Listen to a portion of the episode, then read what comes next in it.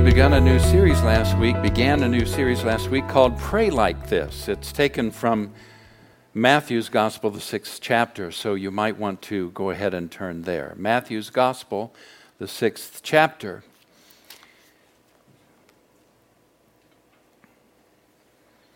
Let's begin reading in verse 5. Beware, or excuse me, and when you pray, you must not, like be, not be like the hypocrites, for they love to stand and pray in the synagogues and at the street corners, that they may be seen by others.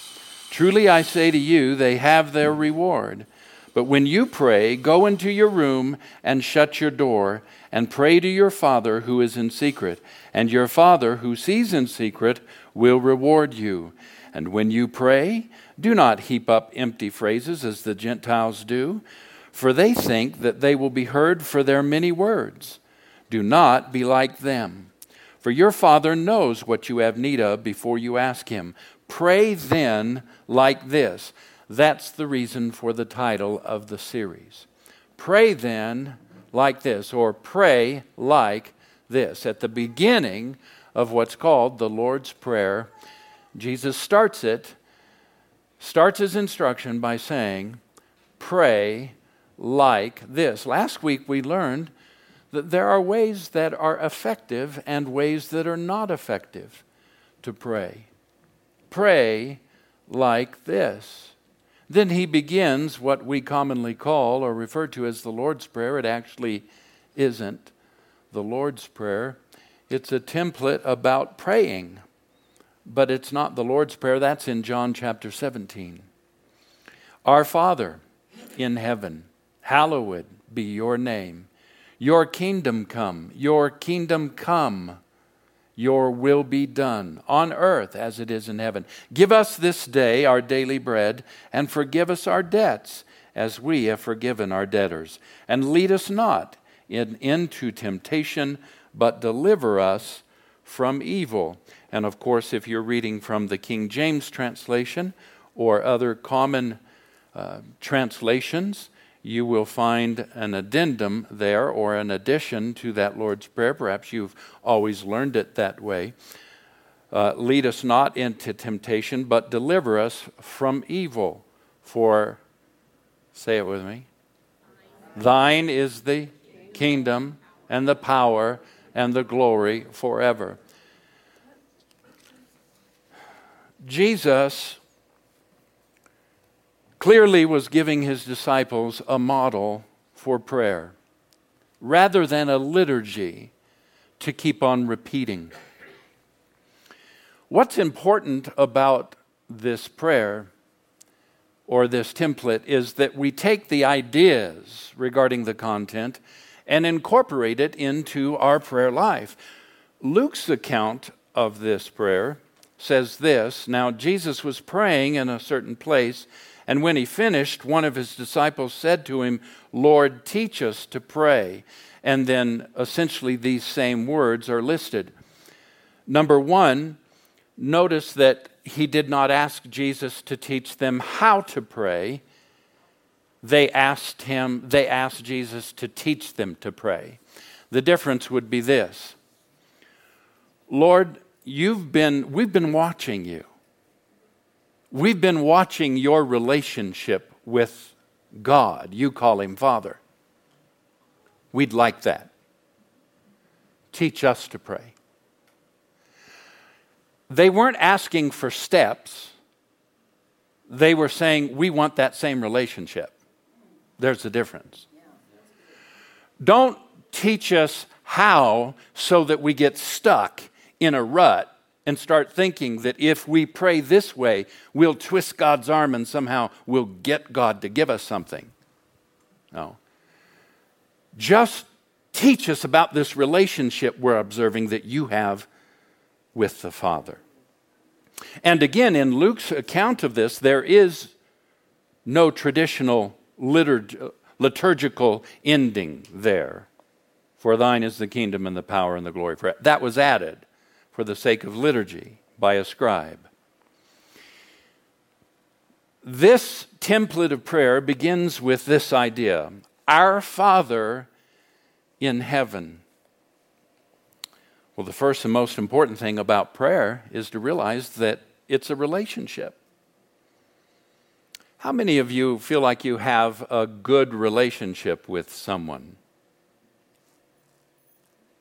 Well, and the rest of you we're going to pray for after the service is over because you are clearly a lonely individual if you have not a single relationship. Now, now uh, I, I didn't say how many of you have a dozen great relationships that are exciting and fulfilling and satiating, and there's never any problem, and they always lift you up and speak great things, and you couldn't imagine doing life without them.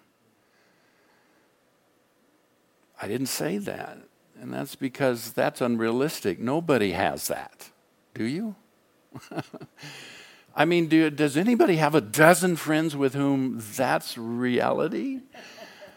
Jesus had an inner circle of three and a close set of disciples of 12. And beyond that, he did not entrust himself, the scripture says. And that was Jesus, by the way, who knows how to do relationship. So I, am not poo pooing relationships and you having a bunch of them. I'm just saying I just don't want us to think of a relationship with God as casual. You know, it's just like all those other relationships we have. Some go, some come. Some of them are good, some of them aren't. You know, uh, I don't want to get too involved with this individual because I know he's going to be down the road pretty soon. Uh, you know, we, we tend to filter the idea of relationships through, first of all, how we grew up and how we were parented. And secondly, then, the circumstances of the things that we've encountered in life since then, especially those things that we deeply care about, such as our career and our marriage and our children and uh, our church and those sorts of things. And, and so when somebody has experienced a, a, a lot of very unfortunate circumstances in a number of areas of life, then it tends to color all that they feel and think about relationships. And what I want to tell you this morning is your relationship with God is like nothing else. It's like no other relationship you have on this planet. There is no one, including your spouse if you're married,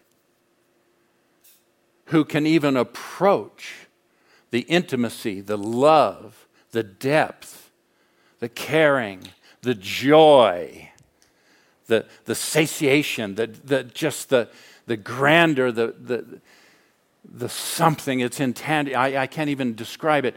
The glory of this relationship that you can have with the creator of the universe. And Jesus said, Here's how you approach that.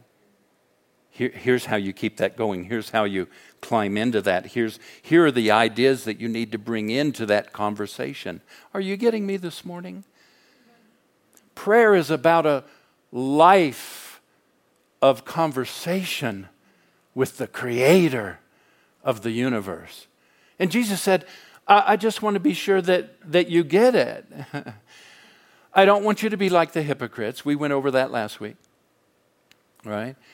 And, I don't want you to have this idea, this religious idea of God that He's distant. We're going to talk about that a bit more here this morning.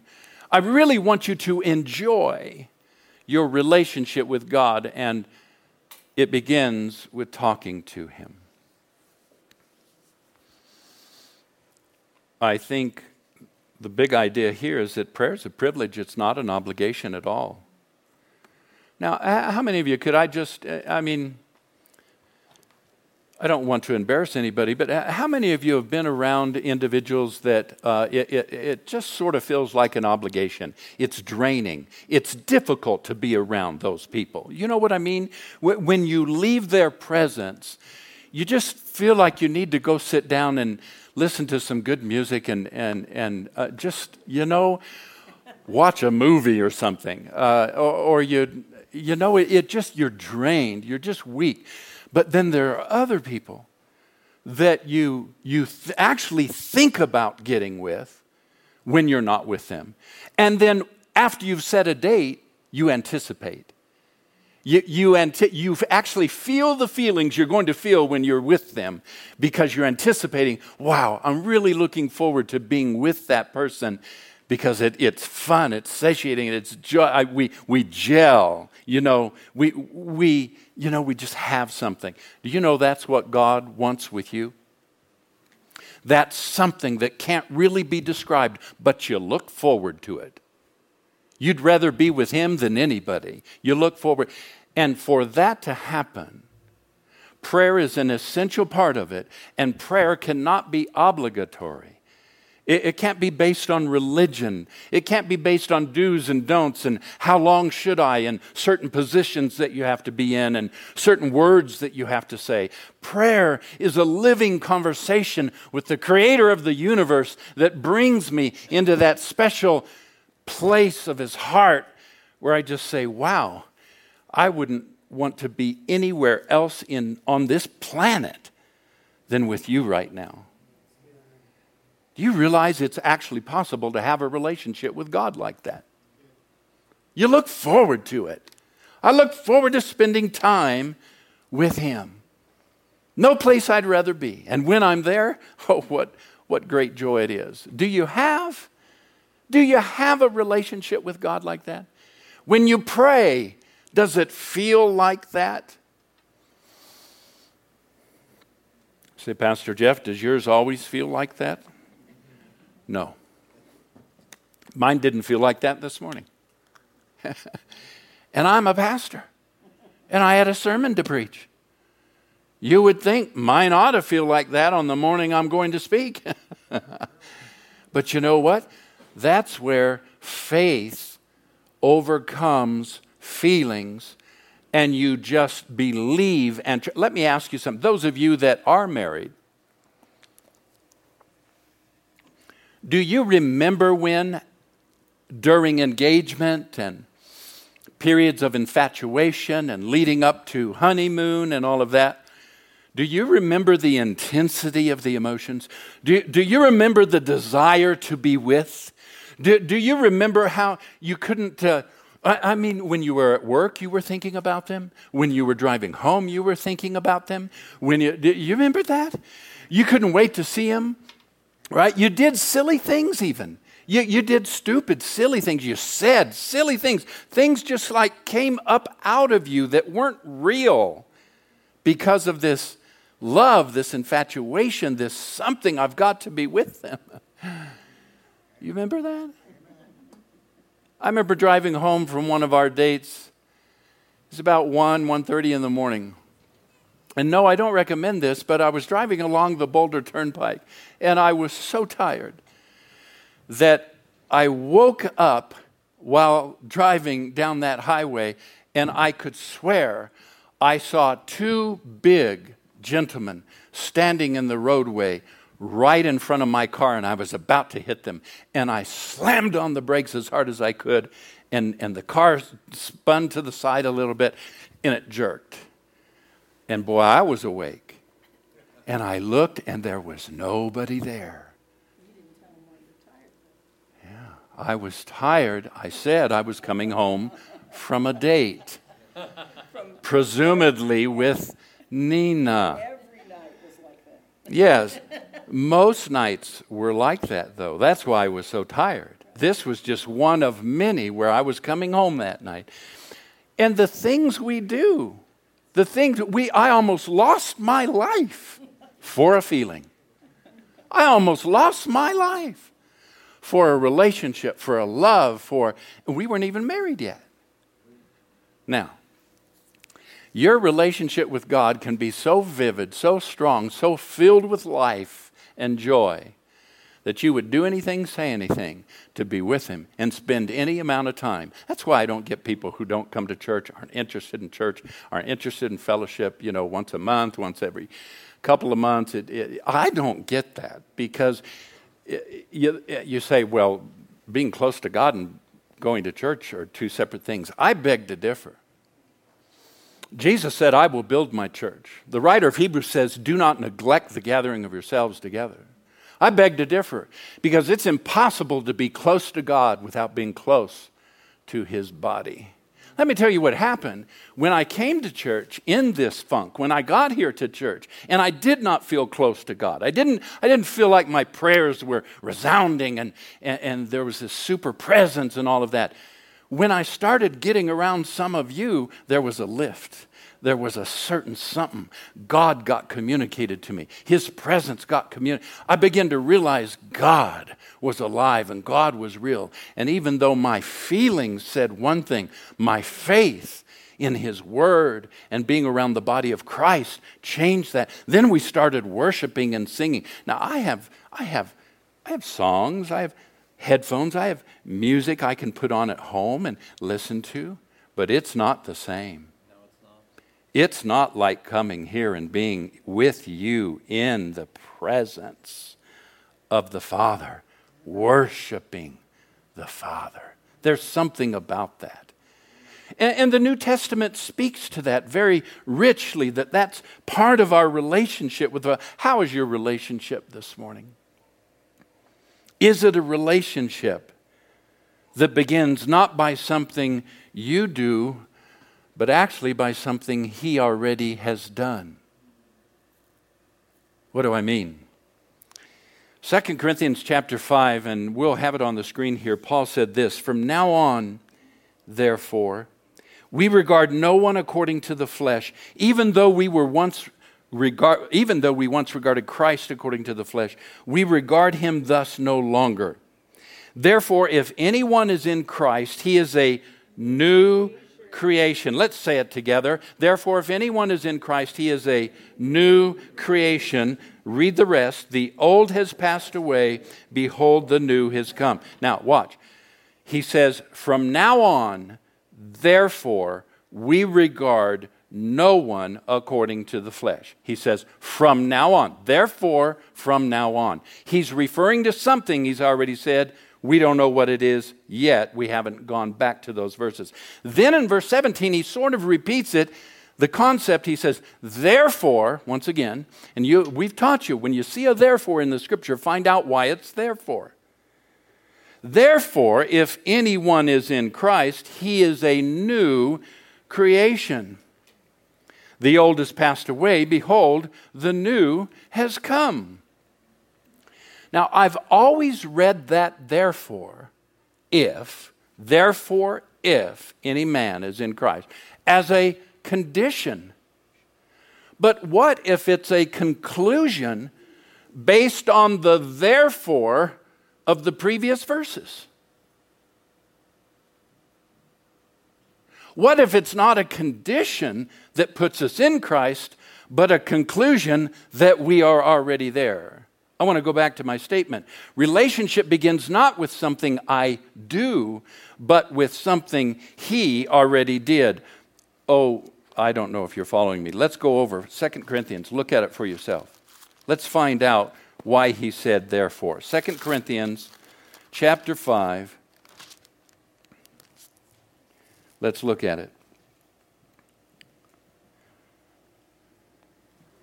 Starting in verse 14. So here's the therefore.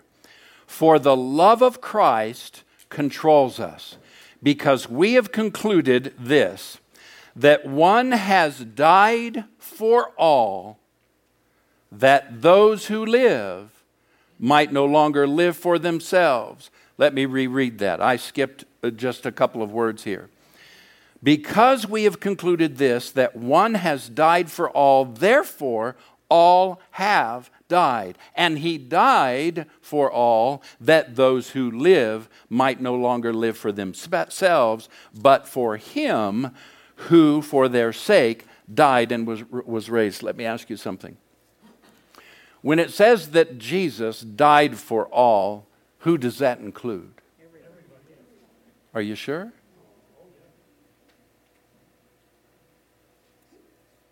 Does it include your neighbor? What about the person who doesn't go to church? Does it include them? What about somebody whose lifestyle is not pleasing to God? They're not a Christ follower. They, they hate church. In fact, their lifestyle is filled with all sorts of sinful things. does it include them? Well, let's reread it. And he died for all that those who might live no uh, excuse me that those who live might no longer live for themselves. Verse 14 go back. For the love of christ controls us because watch this here's why the love of christ should be controlling your every decision and the things that you say and do. Here's why we believe in the love of christ here's why the love of Christ is so powerful, so life changing, and Jesus built his church on the concept. Love one another. It's the greatest command, is it not? Here's why Paul says. There, excuse me, go back. For the love of Christ controls us because we have concluded this that one has died for all, therefore all have died. Jesus died already for everybody that will ever exist on this planet. And therefore, all have died. How did we all die? We were co included in his death, co included in his burial, and co included in his resurrection.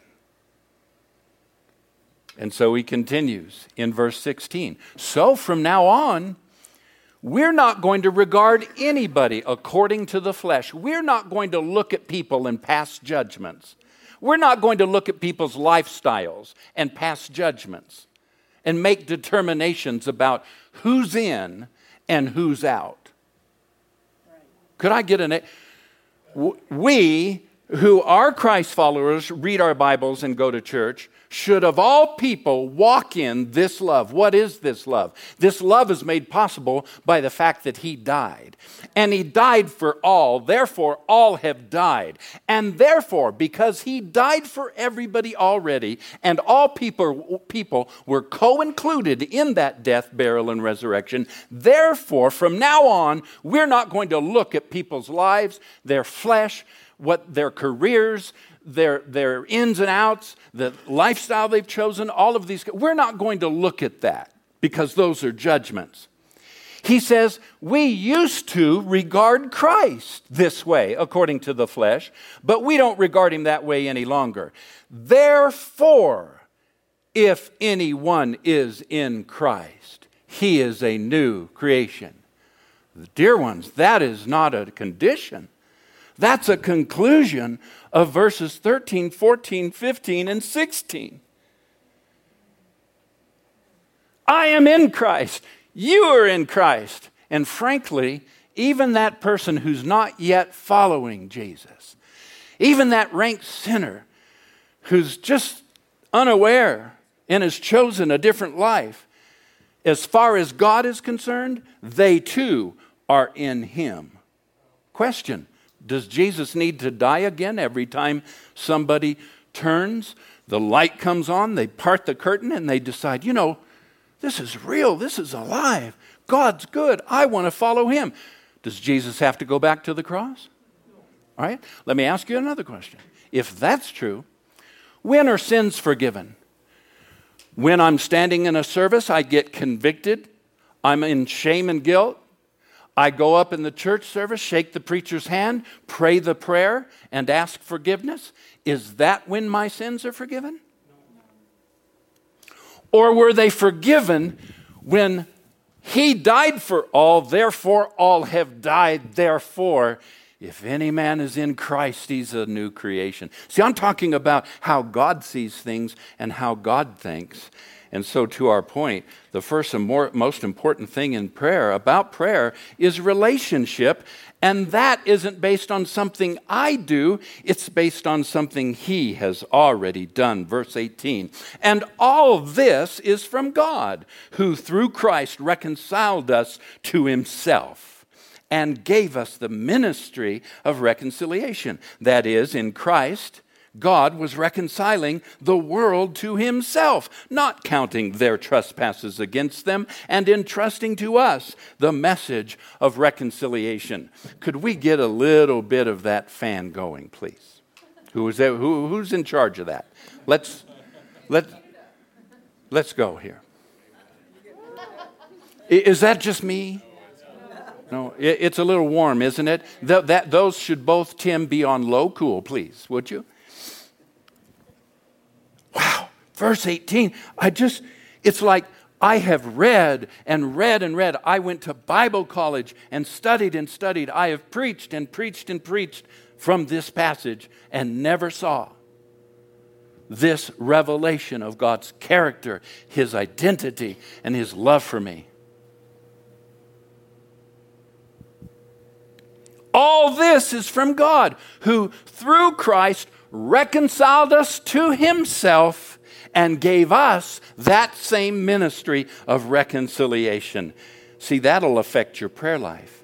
When you stop trying to change people and you start considering your mission to inform people that they are already reconciled, that'll change the way you pray for people.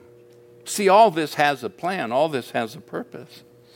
Verse 19, that is, in Christ, God was reconciling the world to himself, not counting their trespasses against them. Question If God is not counting the world's trespasses against them, why are you keeping track?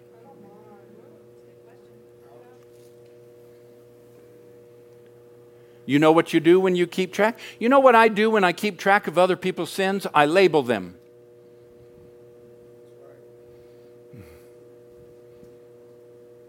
You want to know one of the labels I use? Homosexual. That's a label. It's a label. And of course, the body of Christ is largely uncomfortable with that. Why? Because you're in judgment. Why are you in judgment? Because you regard men after the flesh. Why do you regard men after the flesh? Because you don't realize that Christ died for all and all have died. Why do you do that? Because you're not really baptized in the love of God. See, it all goes back really to one thing, and that's that Jesus loves me. This I know. For the I can't sing that high. I started too high.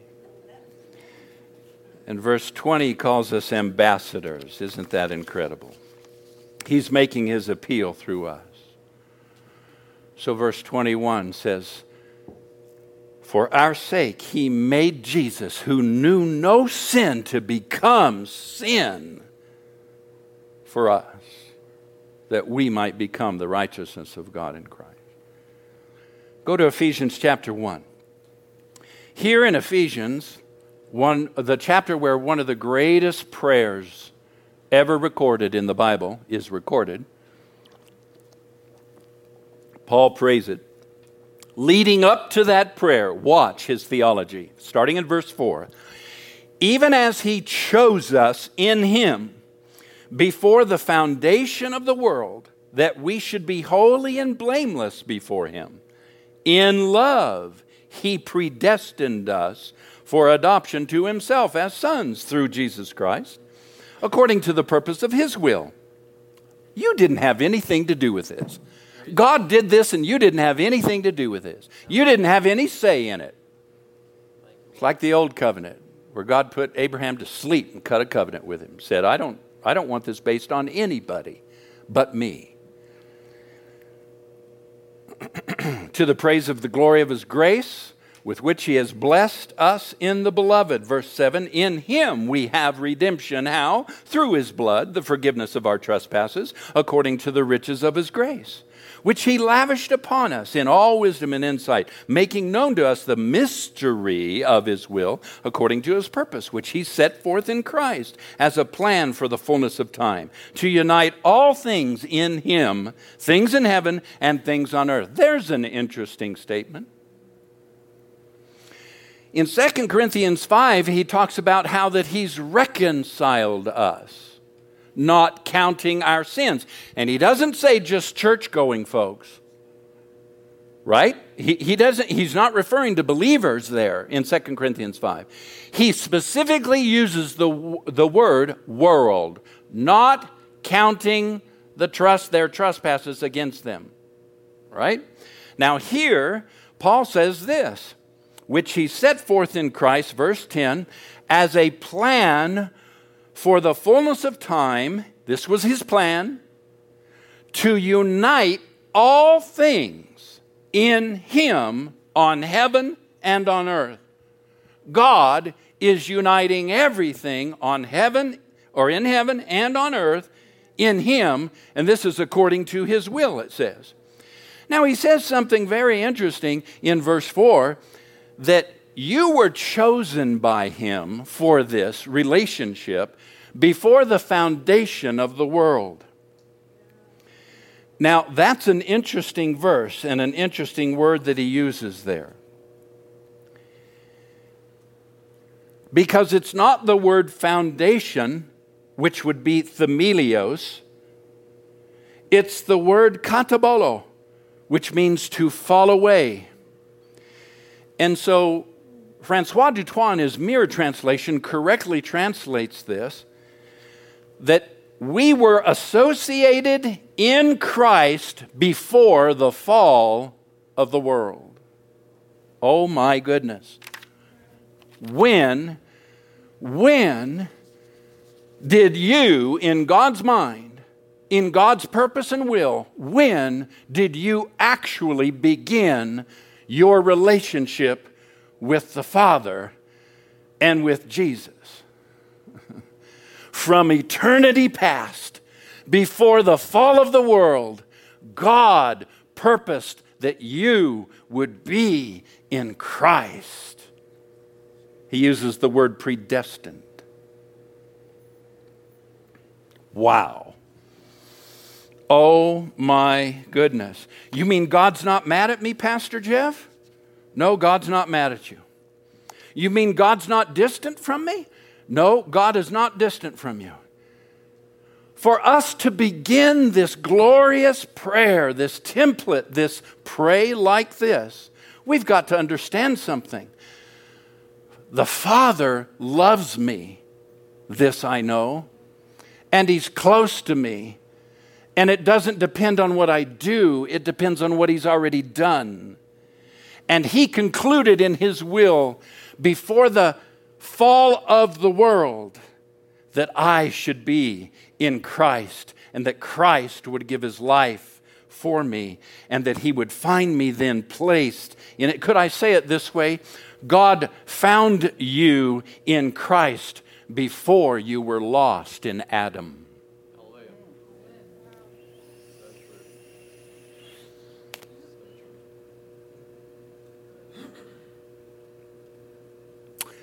One of the greatest theological problems that we face today in the church is that the majority of what we teach and practice is based on a story of a fall where sin entered the world, and now we are full of sin, distant from God because of sin, and God just wants to punish, punish, punish. But Jesus, thankfully, came and stepped in the way of God's horrible wrath. And He's provided a way, but it only works for those who will confess. You know, they got to go through this routine and this program. They need to confess and repent and then receive. Oh, and then after you do all that, and you got to do that right, and according to most churches, there's a right order to it. After you do all that, then you got to maintain it. Because if you don't maintain it, you will certainly fall away, slip away, and you may wind up right back in the same old place going to hell again. Our whole Christian story, and therefore what we minister, what, how we evangelize, our ambassadorship is based on that premise, that storyline. And none of it is true. Yes, there was a fall. yes, sin entered the earth. Yes, that sin affected all of creation and Adam, Adam and Eve and cut God's purposes for them short. But contrary to the way we preach it, the answer did not come some just 2,000 years ago when a man named Jesus hung on a cross.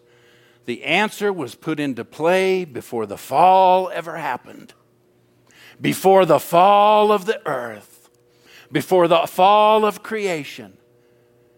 Jesus was crucified as a lamb for all and all died, and God put all of us there in Him. And now, when I pray, I pray from a place of righteousness. I pray from a place of acceptance. I pray from a place of already in Him. I pray from a place of intimacy. You see, when I got here to church, even though my feelings that I was wrestling with told me God was distant and I couldn't break through and He wasn't hearing me. None of that was fact. All of it was a lie. Because the truth was, nothing changed from the hour, from the day, from the year, from the time in eternity. I don't know when. Somehow, before the fall of the earth, before the fall of Adam and Eve. The Lamb was crucified.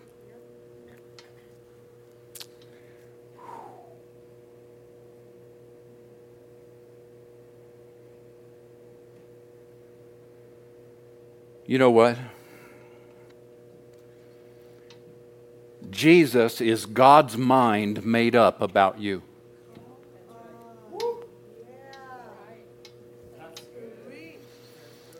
He always knew in his love that someday he would present you before himself again, purified, righteous, sanctified, and holy. He always knew that. And so the record of the Bible is certainly about fallen man and what happens to men who do not know their identity in God and who do not know their place in Christ, and those who are outside of favor and blessing because they don't identify with it anymore. It certainly records all of that, but it is not the truth. Certainly, the Old Testament, the Old Covenant, up till the book of Acts, up till the book of Acts, it is not the truth of your identity. Because before the foundation, before, excuse me, the fall of the earth, you were in Christ. Could I say it this way? If we're going to take this template of prayer called the Lord's Prayer and even get started with the first words, Our Father who art in heaven, we've got to start with identity of who we are in Him and believe that God and Jesus were both successful. Hmm. That's where prayer starts. I already have a relationship. It's already meaningful and deep and precious and intimate. And oh, sin? I won't call his name, but if I did, all of you would know him. He's pastor of a very, very large megachurch, travels the world, has meetings in other places of the world with a 100,000 he said recently on something I was listening to sin's not a big deal to God. He's already forgiven it in Christ, He's already destroyed its power in Christ, and He's already addressed its judgment. He put it on Christ. Now we know that that was accomplished in the heart and mind of God before the fall of the earth. So, even my life, I live it from a place of strength and identity, not from a place of trying to crawl my way back into the pleasure and presence of God. That's, that's why our singing, that, that's why your song set, that's why your ministry and music must never present a God that we have to climb back into his presence, climb back into his pleasure. We're there. Yeah. I'm there. I start prayer there. Father who art in heaven. and I'm right there with you. No distant. He's not mad. I'm there. Father, Abba, Daddy.